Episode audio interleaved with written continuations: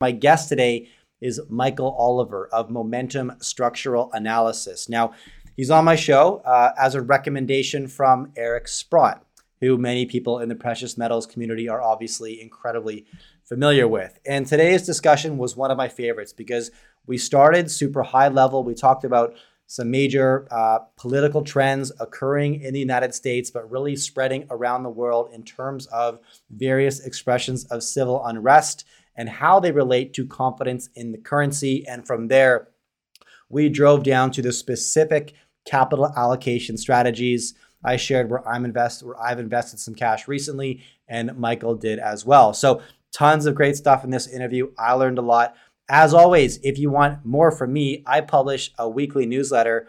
It comes out every Sunday, fresh to your inbox. It's free. I love writing it. It's arguably my favorite thing that I do each week. I share my key takeaways and lessons learned from conversations just like this and plenty others. Hit that link right beneath this beneath this piece of content and you'll get my weekly Sunday essay. Here is Michael Oliver. Enjoy.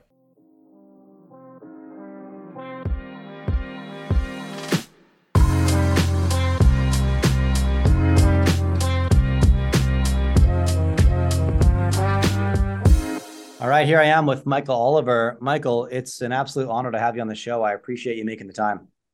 Thank you, Jay. Good to be here. So, roundabout way that I landed on on you is a good friend of mine back from my days in college, who coincidentally is quite tight with Eric Sprott, and it was Eric who recommended you to him, and then he recommended uh, you to me, okay. and that's how uh, that's how I stumbled onto you. And so, um, I'm looking forward to chatting with you today, and obviously uh, phenomenal endorsement. Uh, someone like Eric Sprott recommends you as somebody as a must follow in this industry when it comes to commodities and precious metals and general market trends. Um, I'm excited to pick your brain today. So I want to start with uh, some of the pre-show notes that I sent over. You made a comment about secession activity and movement in the United States, pointing to areas like Eastern Oregon looking to join Idaho, um, currency movements in Texas. They're uh, putting forward legislation regarding a gold backed currency. What's the impacts of this and what is most significant about it and catching your eye? Um, it's it's evidence of something we pre-identified back in September of 2020.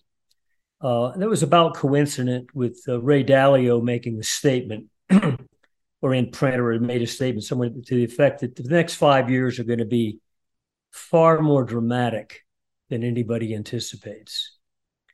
Uh, and I, I, think he implied negative dramatic. Um, and he also, at that point in time, had a sentence that was quite good that says, Quit looking at the price of your stock or the value of your stock. Look at the value of the underlying money in it. okay. That's the reality you know your stock might go up 10% a year but who, you're not making any money if the money supply is going you know et cetera. Okay. Anyway um, we think we're in a situation historically politically economically that we've never been in in the us before in modern times. We think there's been a stock market bubble of dimensions we've never seen before.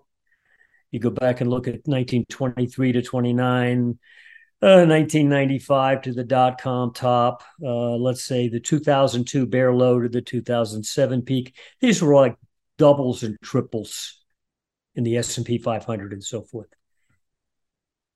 We just had a sevenfold increase in the price of the S&P from 2009 to 2021. A 16-fold increase in the Nasdaq 100. Okay. And if you look at an M2 chart, you can see just explosion. And if you look at it at the same time, Fed funds chart, it just went, you know, laid on the mat there. Free money, free money, free money. Okay. So it's easy to understand why those bubbles occurred.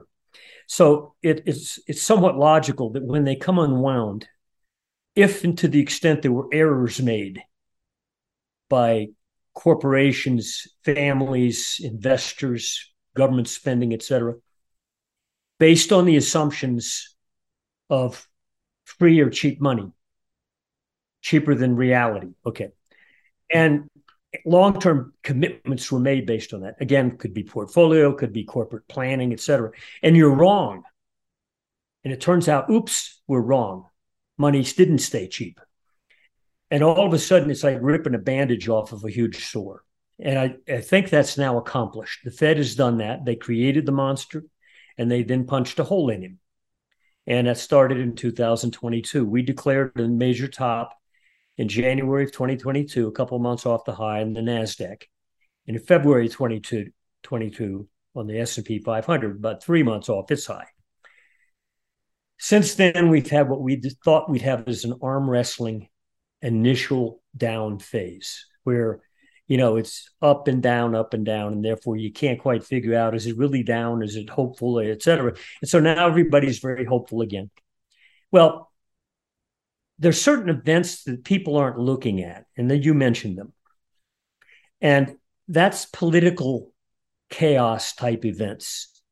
We all know that we've quote got a divided country. Okay that's been known for several years now. You know it's no longer just the democrats republicans alternating power every four to eight years, basically on the same course. Government grows, taxes grow, debt grows. It's, it doesn't matter who's in charge. But we've reached a point now where the, the politics is so divided that it feels like you're in a South American country almost. Okay. Well, nobody's factoring into their market assumptions or expectations these things. They're still talking about earnings or interest rates, the Fed policy, and all that. In other words, the things you'd normally talk about if the market's at a top or, or possibly transitioning in most people's minds. Uh, the, the normal econometric type things you'd look at, data points and so forth. They should be looking, I think, at political upheaval. And the way that could manifest itself is in, in various ways. One would be a secession in the currency markets, meaning that, like the state of Texas, there's a proposal and it's quite serious to have a digit, uh, a crypto backed, a crypto Texas currency that's backed by gold. Okay, if they did that, in effect, that is a secession from monopoly control of the central bank of the US over what the money is here in the US, the dollar. Okay, that would undercut the potency of the Fed because if an alternative currency popped up that was gold backed and you couldn't inflate or deflate it at will like they can the dollar, you can't manipulate it. You can't create policy out of it. It is what it is. Then that, in, in effect, undercuts the central bank's power or the central government's power. Well, Alaska has also, I believe they've actually passed it, a, a state the legislatures passed this uh, a, a, rule that says gold and silver are legal tender in the state of Alaska. I saw that. They're not a commodity, they're legal tender. Well, that in effect is secession as well. Now, and then there's other forms of secession that are more what we think of as secession. And that's there's a bunch of counties in Oregon that have been for years trying to secede from the western part of the state. These are eastern counties. They want to join Idaho. They don't like the left wing direction of the western part of Oregon. One of the counties, as I understand it, has actually passed it recently, has passed the acceptance of the notion we're going to secede.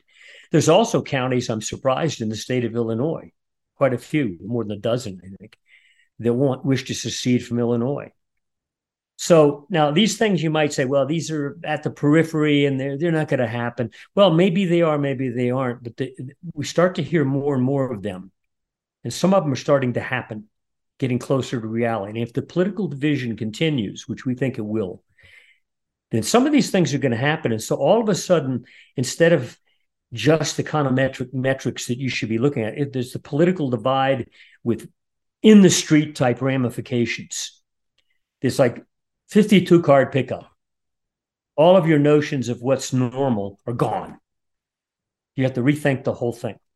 And in that sort of environment, and I think that's why gold is doing what it's doing, not just because it knows that if the bubble bursts, the central banks will have to bail it out because they have to come in and save the municipalities, the state governments that can't afford to pay their policemen and their teachers, et cetera.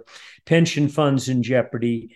Even the federal government's revenue is not what they expected this year, which is no surprise given that 2022 was a non non capital gain year, if you want to think about it.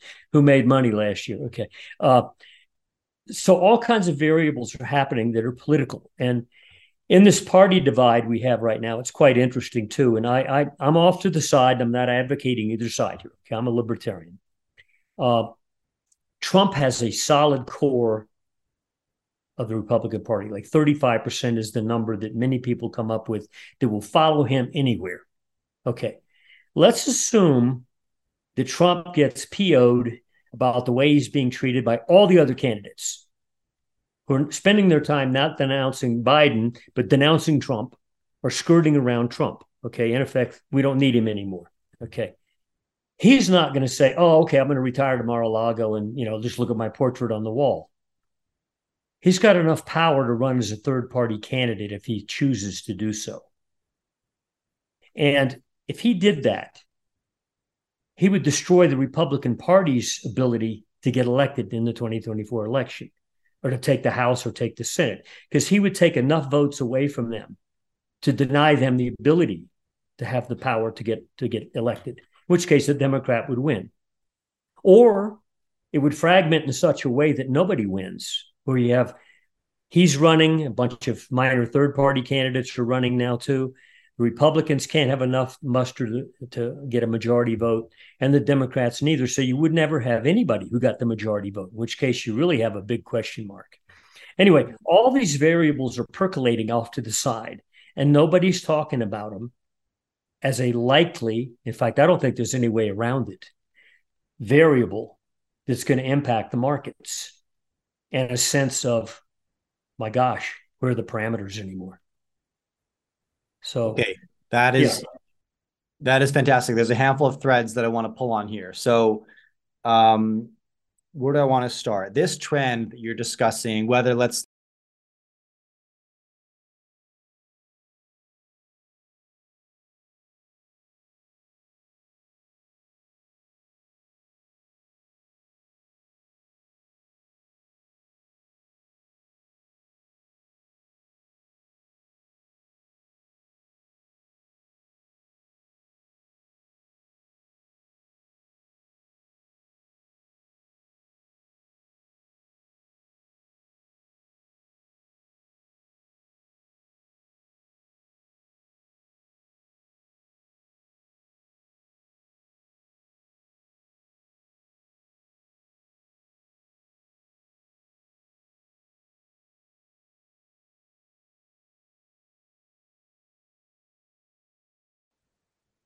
Yeah.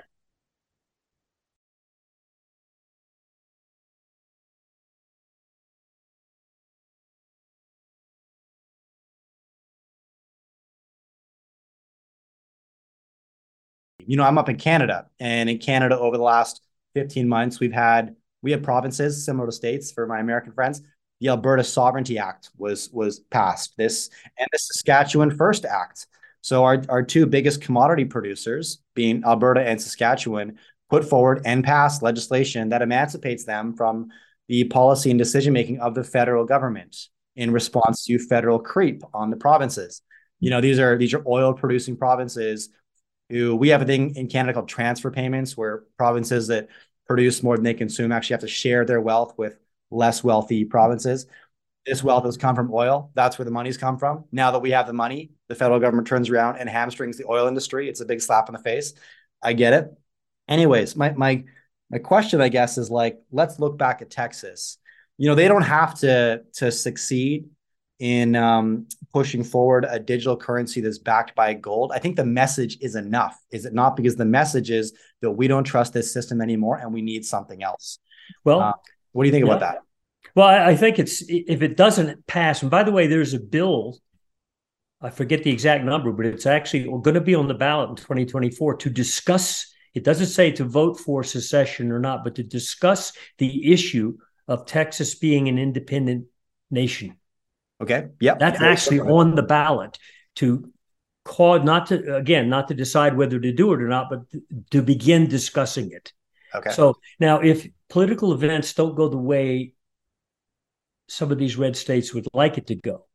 And I'm assuming they won't because I think if Trump splits the GOP, leaves the GOP, or even if he gets the nomination, there's going to be about 20% of the party that won't vote for him. So he's almost doomed. So if the outcome becomes clear to them that there is no good outcome, then these discussions of secession, independent money unit, et cetera, are be- become louder and real. So yeah. they may be marginal now, but they're going to they're going to increase in in likelihood. So all of these things are in effect, or you described the, the provinces in Canada. Those are acts of secession. They may be legal and so forth, and not you know in the street with guns or anything, but those are in effect, you know, thumbing their nose at the central government, saying we're we're Brexiting from you, okay, in this regard or that regard. Maybe not totally yet. Right. Uh, so again, these variables uh, are in play, and they're becoming acceptable. Can I ask you a question, yeah. Michael? We talked about um, Alaska, we talked about Texas, we talked about um, eastern regions in Oregon wanting to join Idaho. You mentioned certain regions in Illinois wanting to depart uh, the Democratic state. Are you seeing any similar movements? Because all of those are, just to generalize, right wing communities wanting to align with other right wing communities um, and depart their their left wing states. Are you seeing any movements the other direction? Left wing regions in Republican states wanting to join uh, Democratic states. I haven't I haven't heard of any, but I would bet that if, and I don't think it's even possible, but if Trump were elected president, I want you to think about. I remember the '60s because I was in college then. Okay, and I remember the street riots, and they were pretty pretty impressive. You know, on the in, on the in Chicago. Yeah, the yeah. late '60s, so forth. Yeah. Um, imagine what's going to happen if Trump is elected. Okay, I'm assuming he can't be because of the, the fragmentation of the party, as I explained. But let's say he does get elected in as a minority candidate among a broken electorate, and not a majority, but you know he's the, the, the biggest minority. Okay, and somehow he, he manages to win. Can you imagine what the left of center is going to do? Do you think they're going to quietly sit back and say, "Oh well, we'll wait another four years and vote him out"? they'll be in the streets so fast. So it's in the streets almost no matter what, because either side wins and the other side's going to go ballistic, and including some of the things we're talking about the you know the legal steps and so forth. But there, there could be also in the street type things. Um, and again, I'm not I'm not an advocate. I'm just simply analyzing what I see, and I think what I see has been accurate. And again, we said this in late 19, uh, 2020, and sure enough, a lot of these events are unfolding.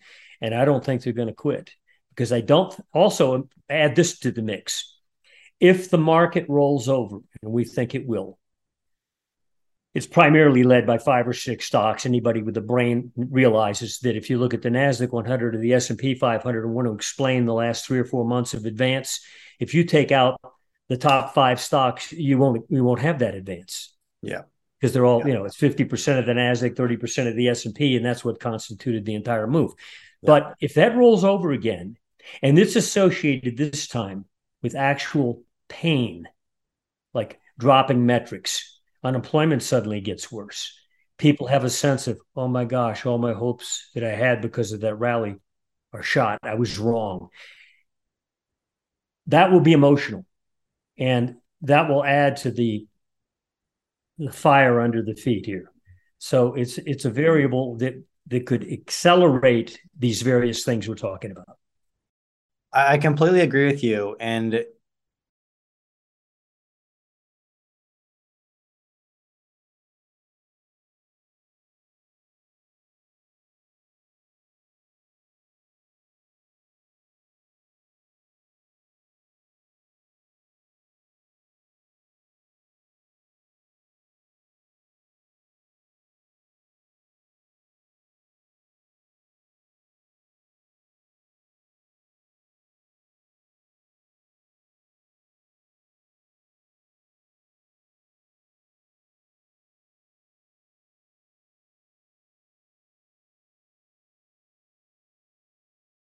right? The, the, kindling is laid, right? Maybe the it's we're down to just a bit of smoke right now, but the fire is ready to burn again.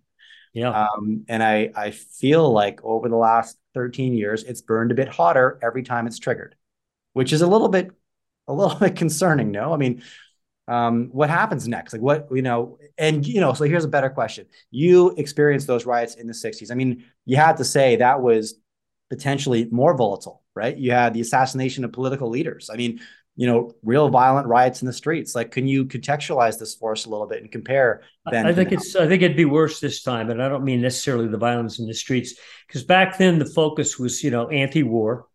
Okay. And uh, it's very interesting too that a lot of the people who were in the streets back then, who were rebelling against the state, in effect, they're not they're not wanting to be drafted, and so that's fine, you know, etc. Uh, they've suddenly become statists since then they're the ones who endorse the big state now. Uh, yeah. And back then they were fighting the state. Well, anyway, but aside from that, I, I think it's a broader and deeper issue now. I think yeah. it literally is the nature of government is the issue. It's not whether they're having a war in Vietnam, which is a kind of, you know, if, if the war ends, okay, well, then we'll, we'll shut up. Uh, it, it's something bigger and deep seated. And I think if and when, and I do think you're going to get it, uh, rollover in the stock market again, I think that will be an emotional igniter that gets things hotter quickly. And so I'm looking for some markets, in particular gold, I think, and silver. If there's more upside, I think there's a lot more. We go through the highs in gold. And remember, we've stopped at 2050, 2050 in the summer of 2020. 2050 was the top $50 tick in March of last year. And a $50 tick top tick this year was 2050 so you're, you're at a triple top trying to punch through. We've had like four or five months of selling now and not much to show for it if you're a bear in gold.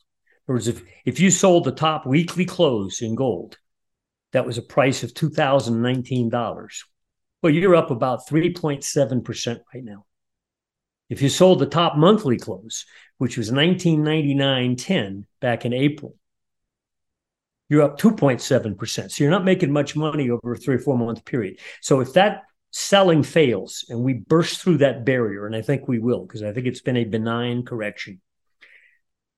I think what comes on the other side will be more ballistic, more chaos theory. And I suspect that it'll be somewhat correlated to a rollover in, in that major asset category, the stock market. And a flow of assets, again, out of that category into a safe alternative. And I think that's what gold told us last year. You know, remember, 2022 close was unchanged for gold from 2021. Find me an asset category out there that wasn't down 20 or 30% last year. Stock market, muni bonds, uh, T bonds, uh, real estate. But gold was unchanged. And, and actually, silver was up 2% on the year. but he realizes that because it was down from its highs, but it actually had an up year. So something's being said there. And I think the fact that they now rush back to their high, especially gold back to its highs, also says something. It's saying there's money flowing out of somewhere else and going into gold, and it's continuing. And I think what's on the other side of that's chaos theory, meaning more ballistic move, no more incremental anymore. Interesting.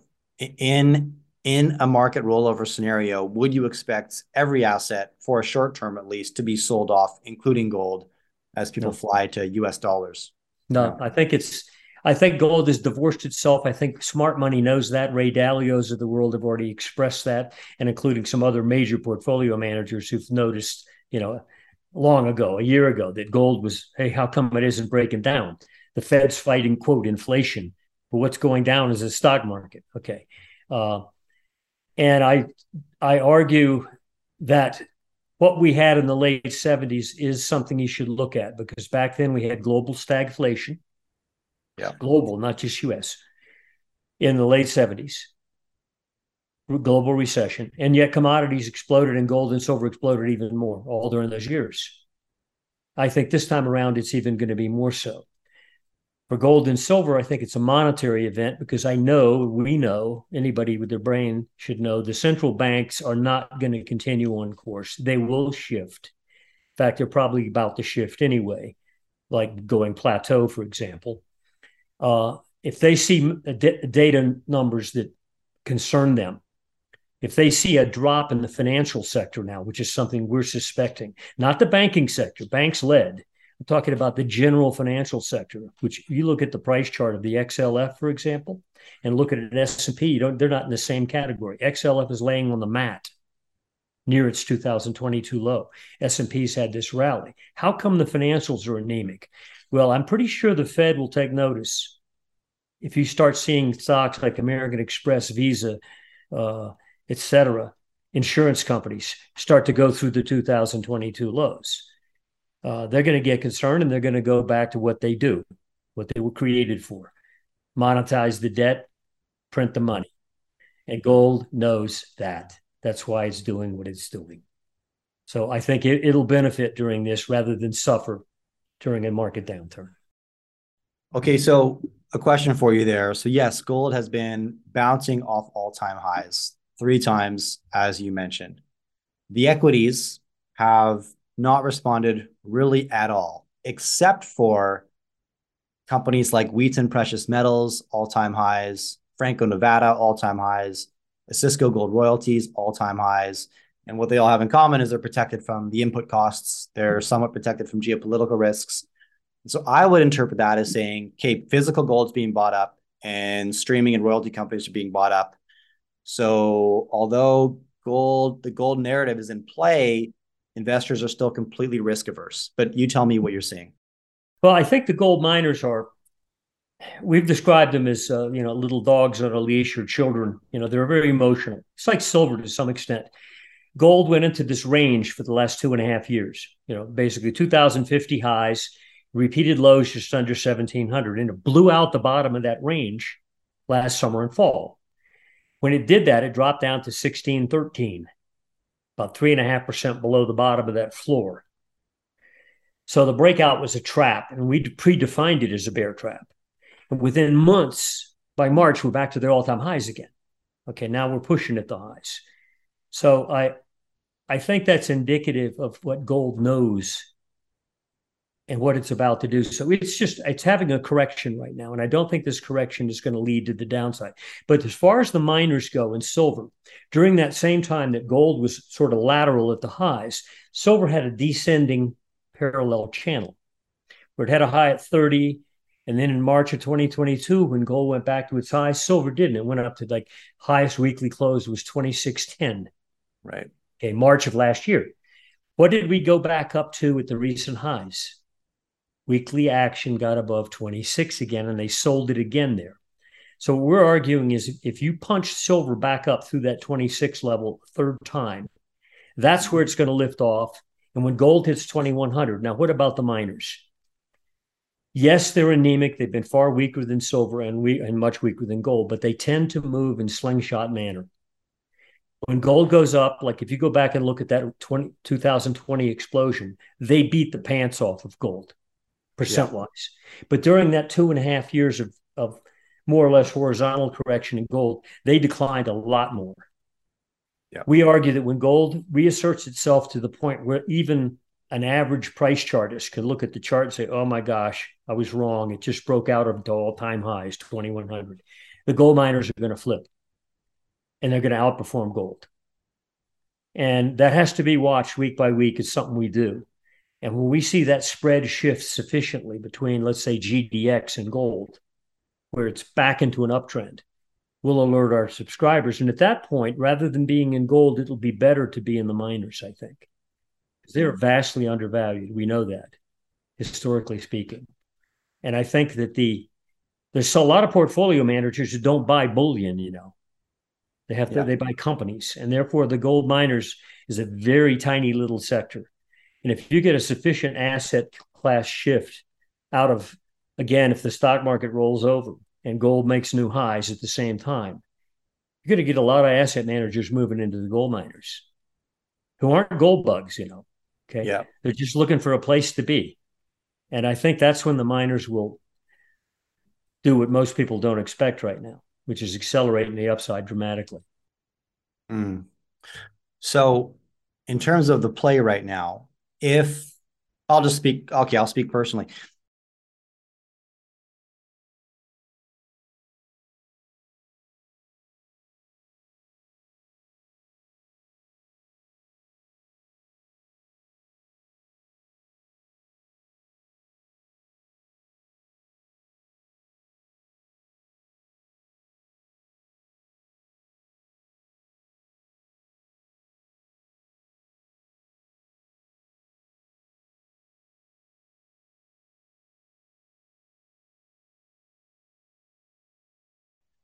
Um, where do you think, like, where's the best entry point right now, though, Mike? Would you look further up at like the Barricks and the Newmonts? And if you don't want to talk companies, no sweat. I didn't brief you on this. Yeah, I, yeah, we do cover the miners uh, uh, in a separate subscription where we focus okay. on gold, silver, and the miners. But what we look at among the miners is we I don't pay any attention to the fundamentals. In fact, okay. I don't know anything about it. I'm I'm happy in that regard.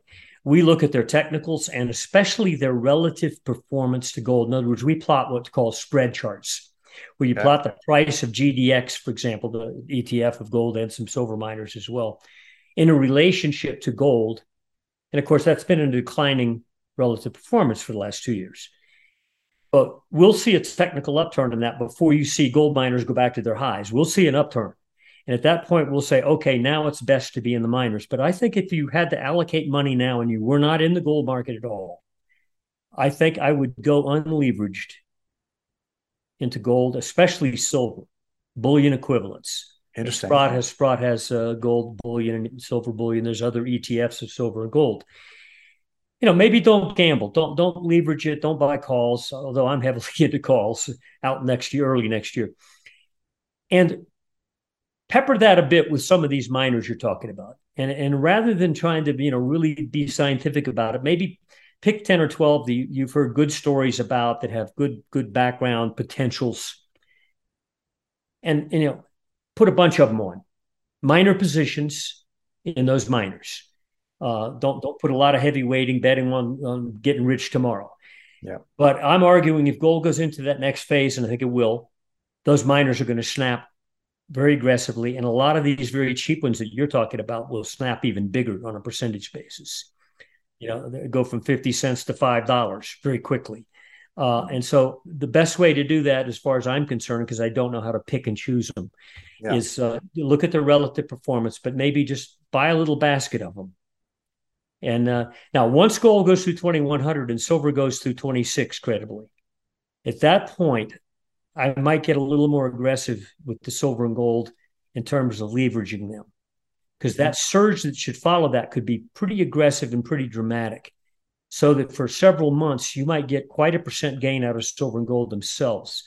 And so maybe call options at that point would be a good idea. Um, right now, I, I think I would just position myself in, in bullion equivalent, waiting for those numbers to be triggered, uh, and then and then maybe shift to a bit more aggressive. But yeah, I think the miners, even though they look like dogs right now, uh, you, pepper the back of your portfolio with them. Yeah, mm, I like that. What are your thoughts on uh, on base metals? Other on, let's start with base metals. You know, I I tend to think they're fairly undervalued. Simultaneously, my concerns about a coordinated global recession make me a bit short term bearish yeah. or more patient. What do you think? Well, that that could s- slow the demand. Obviously, if, if you have a global, uh, and, frankly, we don't think the word recession will be used. I think depression is more likely. The bubble that we've got is the biggest in history of the United States. And we're if we go down into recession, the world's going into one too. We watch we also watch other markets, especially China. The Chinese market is not acting all that great, by the way. uh, Shanghai Composite in particular. Uh, it wouldn't take but a, about a two hundred dollar drop, two hundred point drop in that thing, and it's trading around thirty two hundred right now. For us to assume it could drop pretty good. Now it's not had a bubble like we've had. So any percent drop you're going to get out of China may, may be reflective of economic downturn, which is entirely likely to be coincident with us. But their market is not a bubble. We've got a bubble.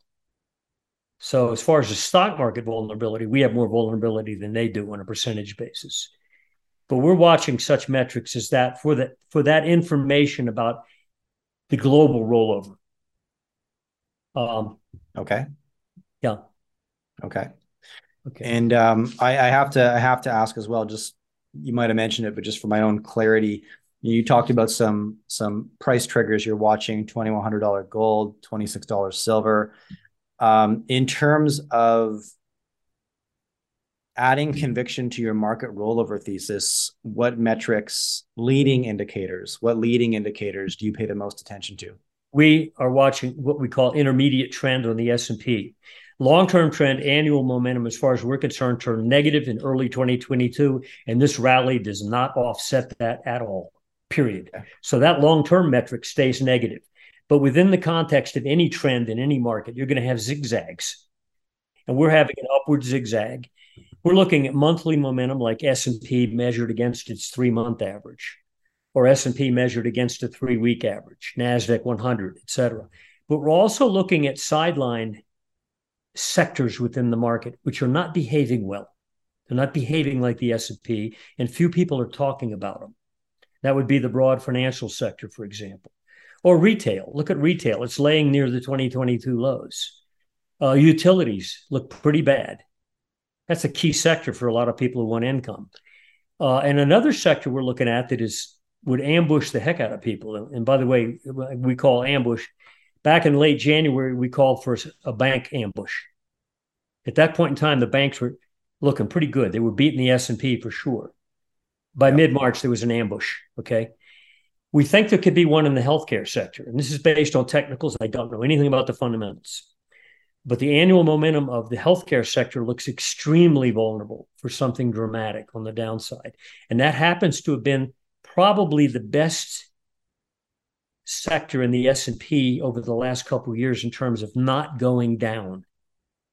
Therefore, it's comfortable in that regard but we think it is technically set for an ambush. So sometimes it's best not to look at the things that you think are vulnerable, but the things you're not even looking at that would ambush people's psychology, like the bank drop recently. People weren't expecting that.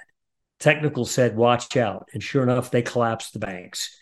And if you look where they are now, they're nowhere near the 2022 lows. They're so far below them, it's unbelievable. So, but look for other sectors. Uh, and when those go, and these we're talking about sectors that have, you know, 15, 13, 14, 15% weighting within the S&P, like healthcare or okay. the broad financial sector. So they're very important. Uh, I think when they go, I think that's when the drama picks up.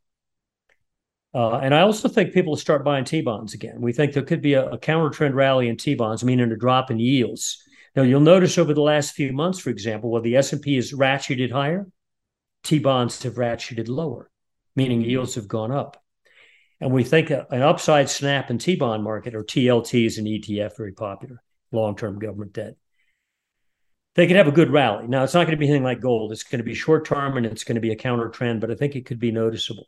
And I think that would be indicative of, again, assets moving out of high priced, vulnerable sector, stock market, and into something that asset managers feel relatively safe in.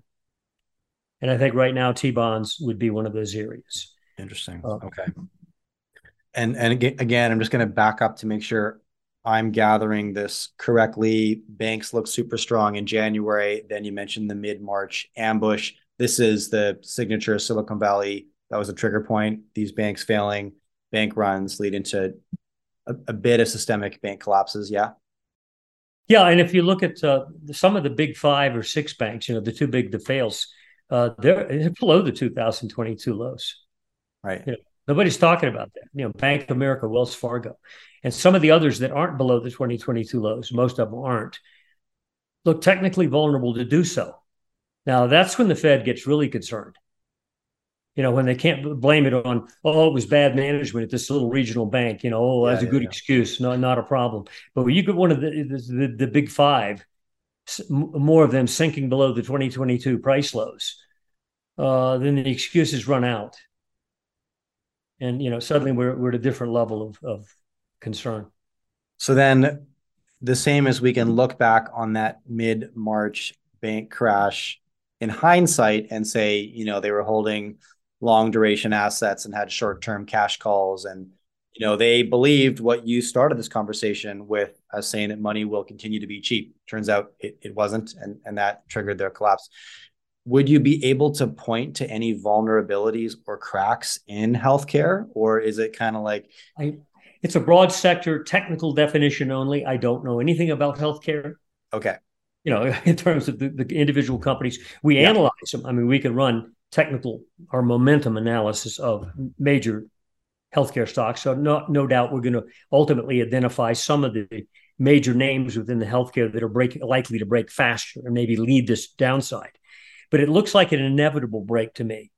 In other words, when the technical setup on momentum in such a way, when you look at the momentum chart and you see this repeated floor Uh-huh. But you don't see it on a price chart. So you look at the price chart, and say, "Oh, nothing looks vulnerable." But when you look at momentum and you see a, a, a highly vulnerable looking structure, like a price chart structure that people like a multiply used floor, and you're pushing at it again, Yes. you get nervous. And usually momentum will lead price. And uh, that's what we saw with banks in late January. We saw this structure pending that looked like, oh gosh, I don't care how that price chart looks, they- they're going to break down. And sure enough, uh, they did. And when they did, they went flush. Uh, and you know, then of course came the headlines after the fact. Uh, Yeah. and that's the way it is with most markets. Fascinating. Okay, so that's that gives me an interesting place to look. Um, not that I would necessarily take any action. I don't invest in healthcare stocks, broad equities markets necessarily, but but um, okay, okay.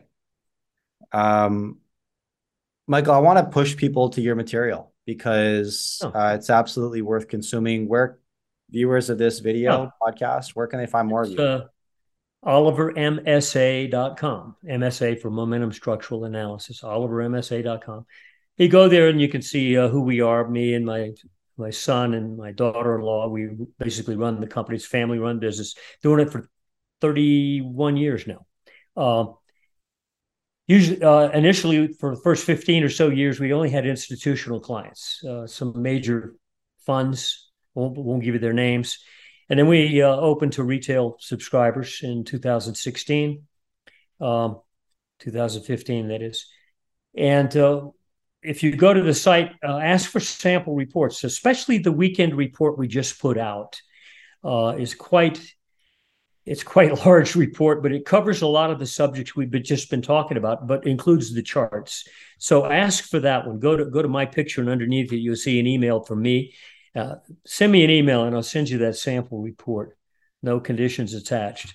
Uh, and it'll it'll pretty much explain to you how we look at markets, what we're seeing right now, and these interrelationships that, that I've been talking about.